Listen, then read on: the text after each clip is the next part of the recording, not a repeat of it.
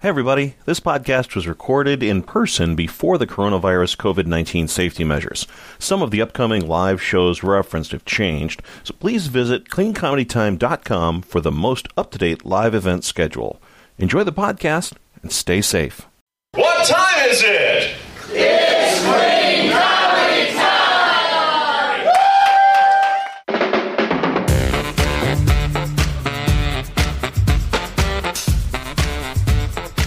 Welcome to the Clean Comedy Time podcast. I'm Aaron Sorrells. And I'm Brian Atkinson. Our guest today is Kara Karachi. Kara is a Detroit based comic who is one of the producers of the Metro City Comedy Festival, shows up every year in September.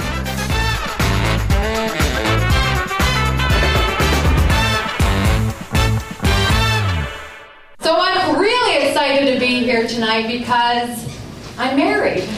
Right? Yeah, it is. Thank Hold on, did we, I think we took that the wrong way. I meant like it is a blessing to be without my husband. Kara Karachi, thank you for joining us on the Clean Comedy Time podcast. How are you? I'm doing good. Thanks for having me. We are so glad that you're here. Yeah, thanks for being here. I didn't have a choice. You, th- you threw me in your trunk, and here I am. Well, now that just that's out. Just got weird. Sorry. that, that didn't take long at all.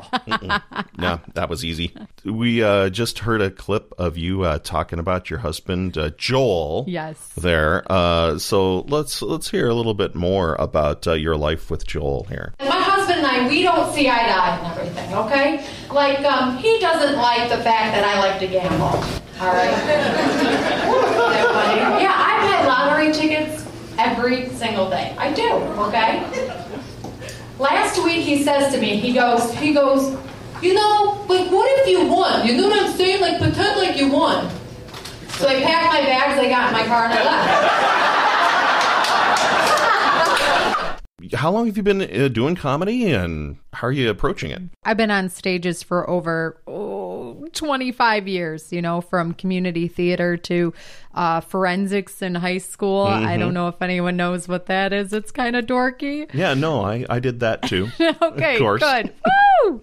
I'm not the only one. Um, public speaking, and then I did years of improv, and and improv is really what led me here to stand up comedy.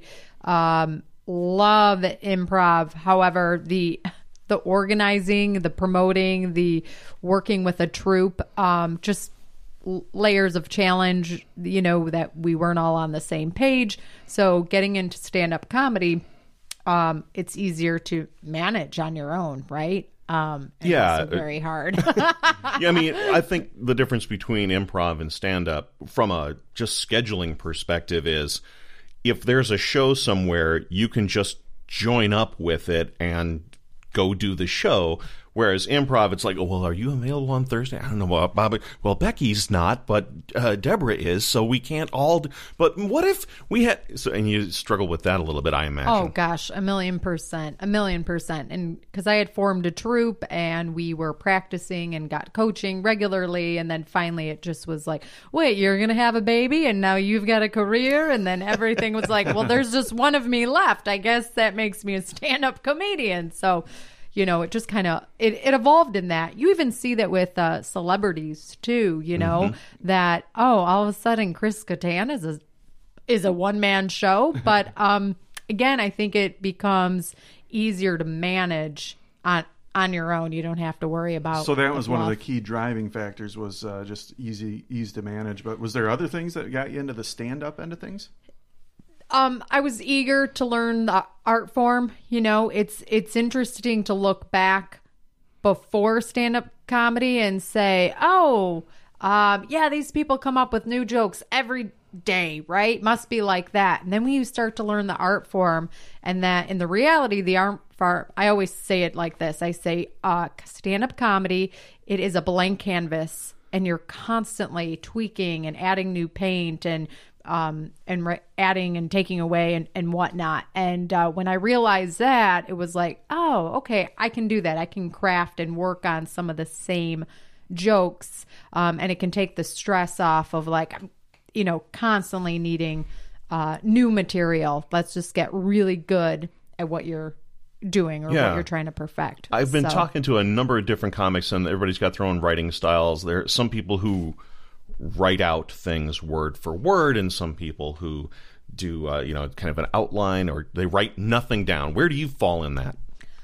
Yep. Um, in fact, I think it was Dan Curry recently had a post on Facebook where he said, Hey, I don't sit down and like journal out my jokes. And I was like, Ah, yes, I feel so much better. Yeah.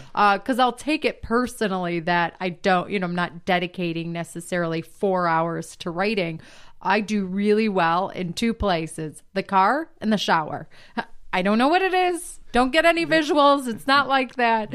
Um, I drive like this. This is what I look Two like. hands, two hands on the wheel at all time. That uh, visual translate Yes. well. Yeah, yeah. And when you said visual, you meant the in the car. Yeah, yeah. when you said the shower, all I could think of is like, how do you write in the shower? It's it's really just verbally, I imagine. Yep. Yeah, yeah. Yep. okay. Absolutely. I think um, I probably would have been diagnosed uh, with ADD at some point when I was younger. So when I'm doing things, I I think better, which is Sure. weird. I have to be multitasking. Yeah, that and makes so, sense. That's that's that's very common. I Yeah. think is to to do that. Yeah, absolutely. And then also that aspect of like being by myself. So oftentimes I've got to drive for an hour and um, I sit there and I'll hone and I'll work on a joke in the car, saying it out loud. I turn the radio off, um, put, get my recorder out. And that's I'm not saying this is the best way, but right now that's what I've I've been comfortable with. Um, I also do really well in the morning. So when nighttime comes, it's just I'm like, no, I can't think of anything. You know, And we do all of our performing at night. For, Yeah. For the most part, every once in a while, there's an afternoon show somewhere or something. But yeah, I'm just trying to think. I don't. I don't think I've done a morning show. anyway, since since I worked on radio and I was Yeah. doing morning drive and stuff. Yeah, that. Uh, yeah, I can um, I can attest to the that morning time where your brain's just firing better. You're not tired from the day of your day job and family and all this stuff. Uh, uh, speaking of family, actually, uh, we we heard a, a little bit of uh, of Joel, uh, but that's not what Joel sounds like. yes, you're revealing the truth. Ah. Um, so I learned uh, from improv. I learned that right comedy can be or should be. I nope. I shouldn't say that. This Can- is it can be. It can be. Yes, for me, comedy is physical. It is voices. It's a different. It's a different layers. That's what I I relate to and I thrive on. Uh, I for that particular joke and for my comedy right now is that I wanted the audience to be able to see my husband. I also feel that that my voice, my oh my Guido, my hey, I'm down the street, is very relatable. Incidentally, I do that voice, and every woman the, in the audience can see him. Right? They know what I'm talking about. Oh gosh, you're married to one of those doofuses, and he probably is fixing your roof, and like.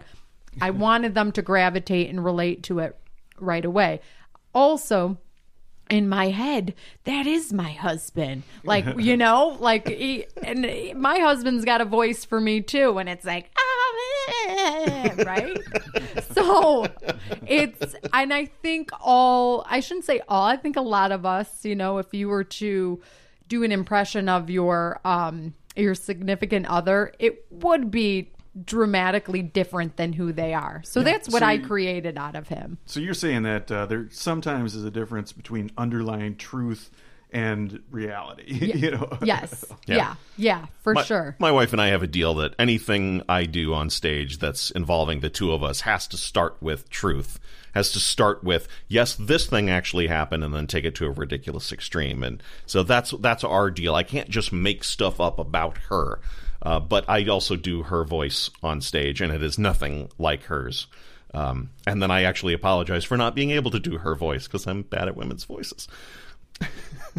You don't you won't have a career in that, though, No, Brian. no, not the women's voices. No, can't figure out why. Um, but you also uh, have a, a bit. We're going to play a clip now. This is uh, your mother.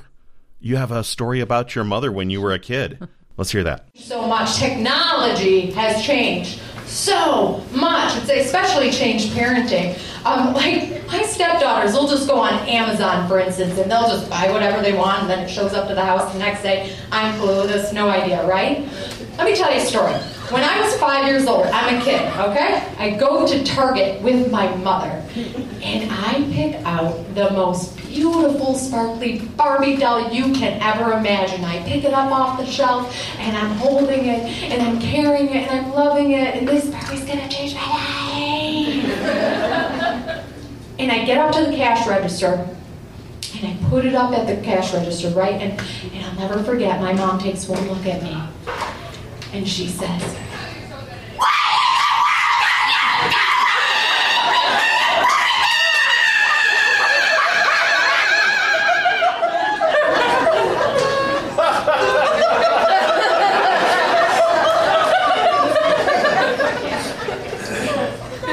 and kids are never going to experience that again. And your mother probably does not sound like that. Okay, you have not met my mother. Okay. But,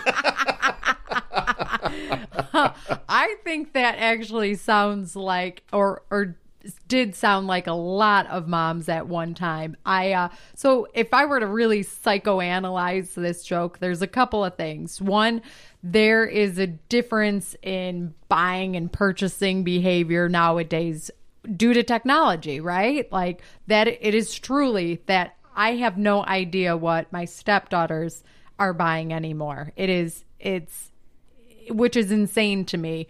Uh I grew up very old school. I probably I grew up more as if like I was, you know, brought up in the 1970s. Very, very old school, very just penny pinching mentality, um, reusing things. You know, if it's not broke, don't, you know, or don't, what is it say? If it ain't broke, don't fix it.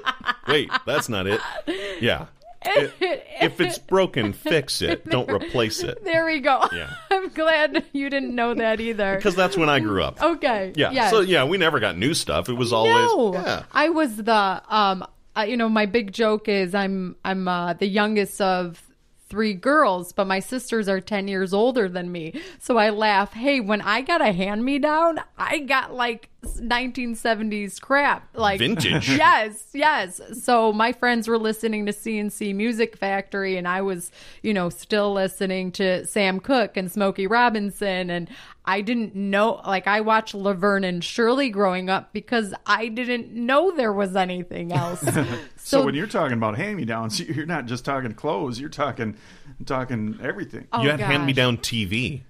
Oh, oh, oh gosh, we had a black and white TV. My like growing up. You guys, Yeah. I'm I'm 37 years old, so you have a black and white TV, and it's 2009. You've got, I mean, I That's uh, a couple generations behind. yeah. And it's just how I grew up. I had this 1980s banana seat bike for as long as I can remember and um, hand Well, me down for my uh, sister. That's uh, that part of your identity. That's really translated to your online presence as well, right? Yes. Yep. Yep. So I've always um, naturally then gravitated to anything vintage. I love vintage and I love old music. And um, yes, I've brought that out. You've seen some of my um, photos that I've had done by Autumn Luciano, who's based out of East Lansing. Terrific Decadence photographer. Dolls. Oh my gosh, she's fantastic. Um, and uh, she focuses on um, I shouldn't. She does vintage photography, but she does a a plethora of other things. And then I very marvelous Miss Maisel, which was truly an accident. It was kind of like, wait, what? Yeah, Like, because actually, you, Hmm. your online presence was really before Marvelous Miss it, right? it was yeah, right about right about So the that same she's just time. riding your uh, coattails. She really is. Yeah. Oh, clearly. Yeah. Obviously so that's that is um that's kind of what that joke uh what it what it comes back to and that you know my mom being like are you really are you even are you kidding me we've got you have 12 barbies at home like i like they're you know their feet are chewed off but like you have them get over it I love that the Barbie was going to change your life. it's like, this Barbie's going to change my Oh. life. Have- you clearly were never a little girl before brian And that's a true story. facts. Although Only I've facts on I've this recently been abroad. Hey, oh. Okay. Wow. Okay. Yeah, wow, that that's- took me a Yeah. long time. Most most of my jokes take the audience a minute. There's a lot of pausing in my stand up. Wait for it. Wait for it. There they go. Well, the time has come on our little podcast to take a break, but we'll be right back. Be sure to give us a review on Apple Podcasts so it's easier for people to find us and like us on all your podcast favorites. We'll be right back.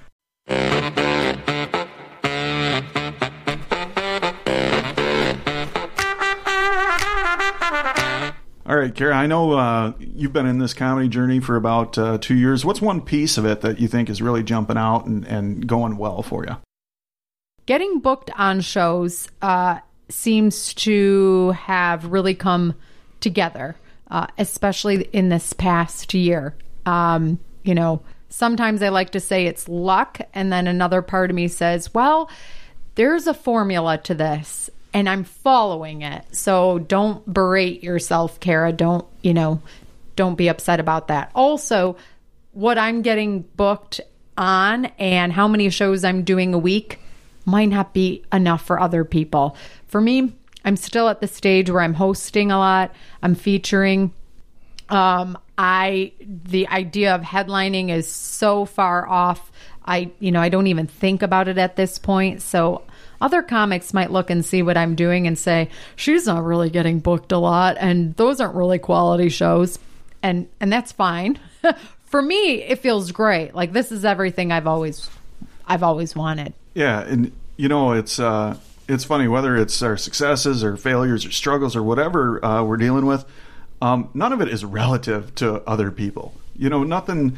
You know, when when you talk about, um, man, I'm so happy about the show. Maybe somebody else wouldn't be. It just doesn't matter what what how other people would look at it. It's uh, um, but it is so nice to hear. Uh, this gratitude in your voice about these opportunities that you've had and about the growth that you're experiencing. It is truly encouraging to to hear these great things that are happening. So thank you for sharing that. Yeah, absolutely. And you know, to tag on to that, Aaron and Aaron, you you uh, know me better in this light than anyone else, but you know that um, I'm a recovering alcoholic and I uh, haven't drank in uh, four years. Yay! Yeah. Yeah, yeah. Cue the applause. So, right? That- I'm I'm so proud of you about that. That is just incredible. And That- it's been awesome meeting you through this journey. And I remember starting out with comedy thinking, this is, I'm not, I can't do this. I can't do comedy. I can't go back to bars. Are you kidding me? Like,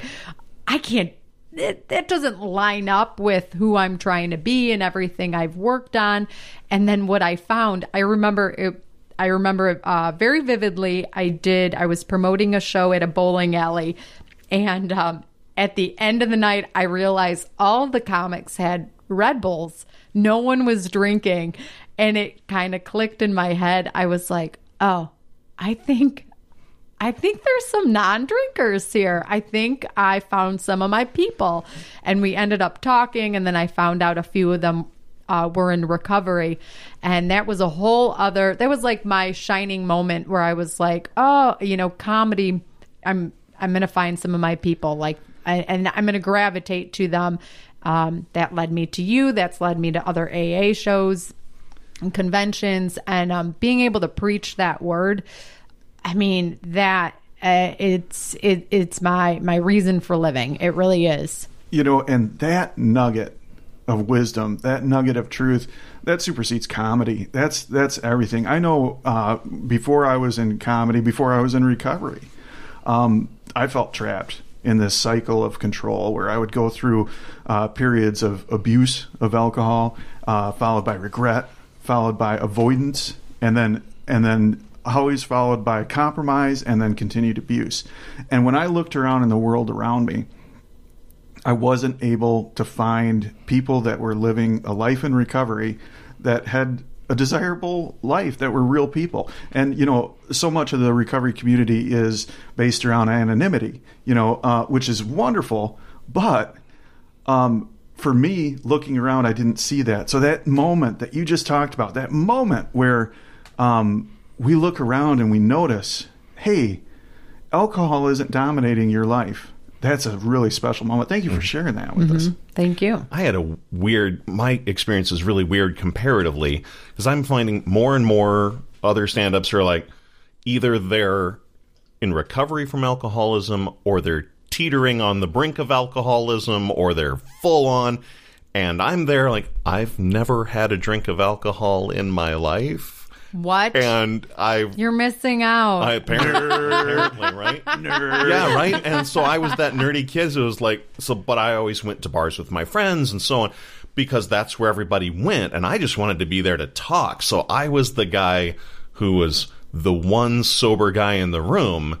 we don't all have uh, a history of struggles with alcohol, but we do all have a history of struggles. I think that is the one thing that just really um, brings us all together as a human race, you know, as a human species. Uh, you know, we do struggle. We have pains. We have things that are. Uh, difficult for us to go through and deal with. It might be alcohol for some of us, and it might be something something completely different.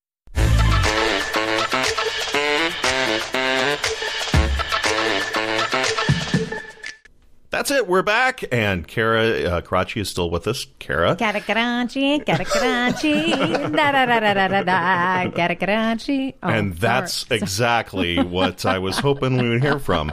Is uh, you know, really, how have you been struggling? And apparently, that voice has been inside of you all this time, crying to get out. Yep, my name. I struggle with my name. And uh, you know, we were talking about um, you've been uh, sober for four years. Uh, Aaron, as the unemployed alcoholic, has uh, that kind of story as well. Um, so uh, you've got some comedy bookings that are going really well. You're uh, getting booked on shows. You, you've got this really nice persona that you're developing both online and on stage. Um, so, what are you actually struggling with on a more of a day to day basis? Yeah, so I think the struggles. See, this is easier to talk about. The struggles, isn't that awful? But uh, the struggles feel like they outweigh the positive, which I can see how easy it is to quit, to just get out of this. Because it, it, right? It's like, well, uh, I only see the 10% positive sometimes, but man, it really does outweigh the negative. Um, and that's where you just have to say, keep going, keep going, keep going. Say uh, you were just talking a moment ago about how it's uh, there's this push this feeling of like i'm just gonna quit. Is i know that that's something that every once in a while i'm like i should just quit. I just i'm just not where i want to be. What where is it there that's uh, struggle for you? I battle in in every way of my life since I was a kid that nothing is ever good enough. Uh, it's a horrible way to live. Um, it's uh, it's also why I believe believe I was an alcoholic because you know a bottle of vodka was never enough. It's like what's more, what's more, what's more. Um, so thankfully, with my sobriety, I've learned to have just some contentment and that hey, if if I'm doing a hosting gig once a month and that's it, like that's okay. Um, you really, wow, you really have to learn that in comedy that you there might not be the end of the tunnel. There's might not be a light at the end. This might be it. The journey might be it. The opportunities might be it. And if you're not enjoying that, living in the moment, and I know it's so cliche, but it's so so true. There is not a $2 million Netflix contract at the end for everyone. So, really, you have to enjoy it. And that's where, again, the A, A shows have been huge. I love women's shows. I love when I can talk to women who are married, divorced, single, uh, women who are step stepmothers. All of that. It's, um, you know, I gravitate to like a, a Joan Rivers, where like I'm just gonna say what's on my mind. You know, so.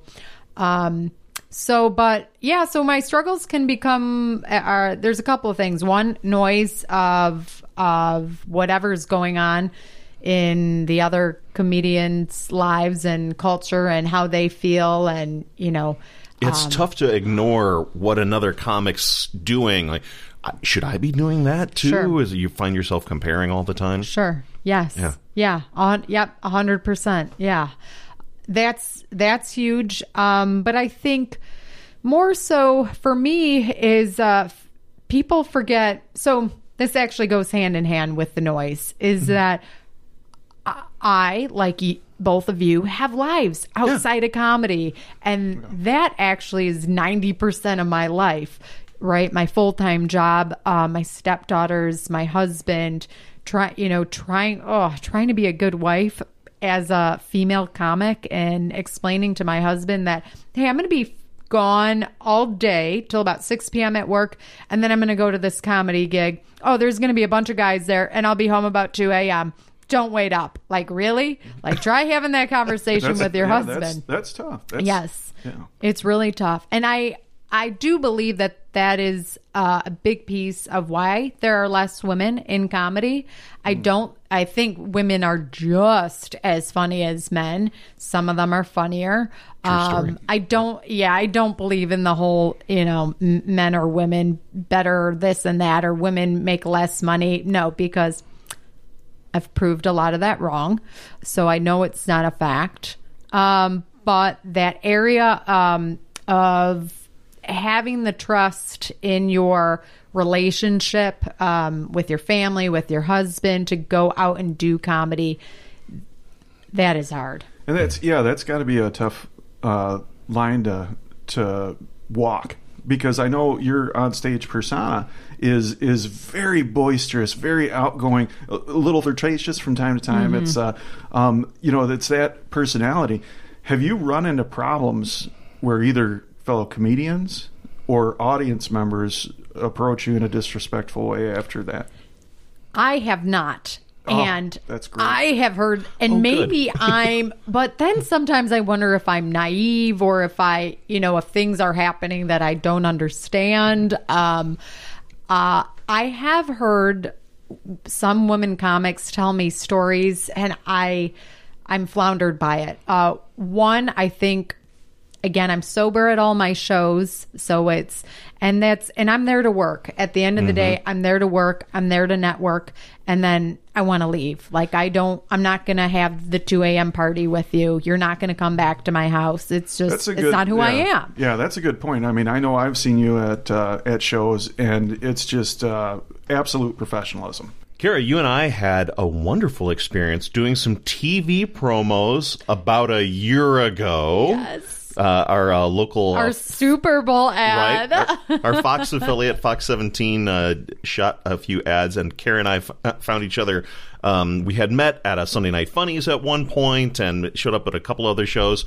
And then there was this call out there for, hey, come do this promo. And we both submitted and both got on there and we are like i know you we know each other this will be great. And uh, i i had so much fun working with you there uh, in the studios and so on.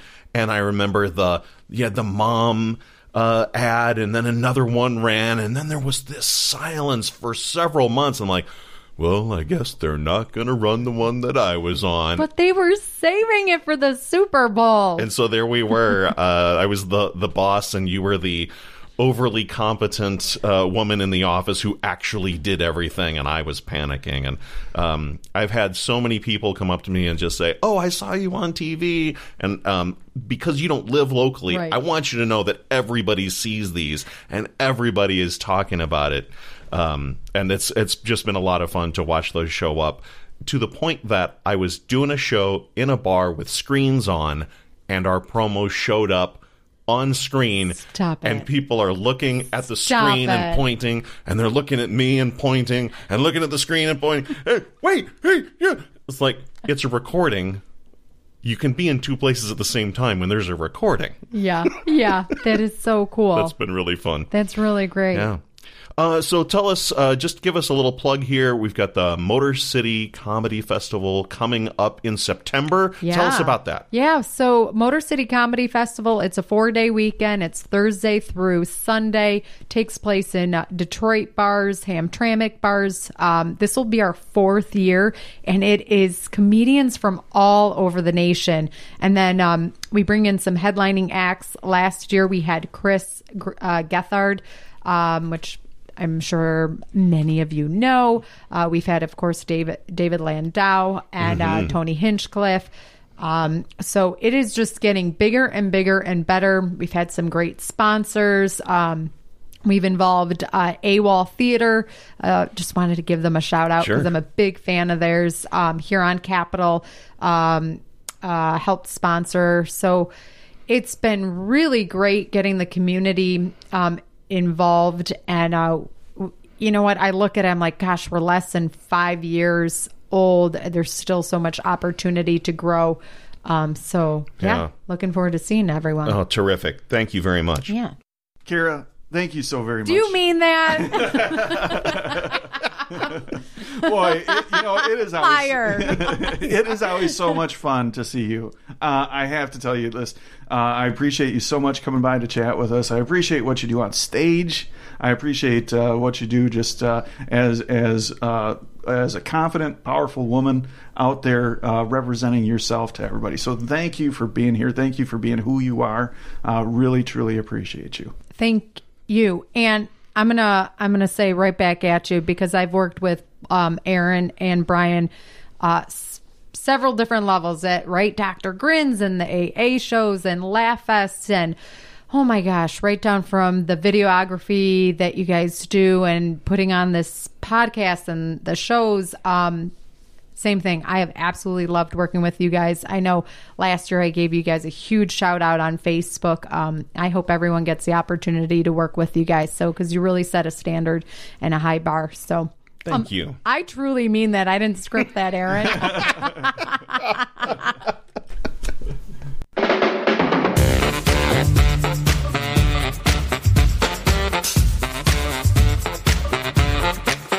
Thanks for listening to the Clean Comedy Time podcast. We bring comedians together performing their clean material at showcases, fundraisers, and other events. Our shows are free from coarse language and topics. They work for anyone, anywhere. Check out cleancomedytime.com to find an upcoming show or to bring Clean Comedy Time to you.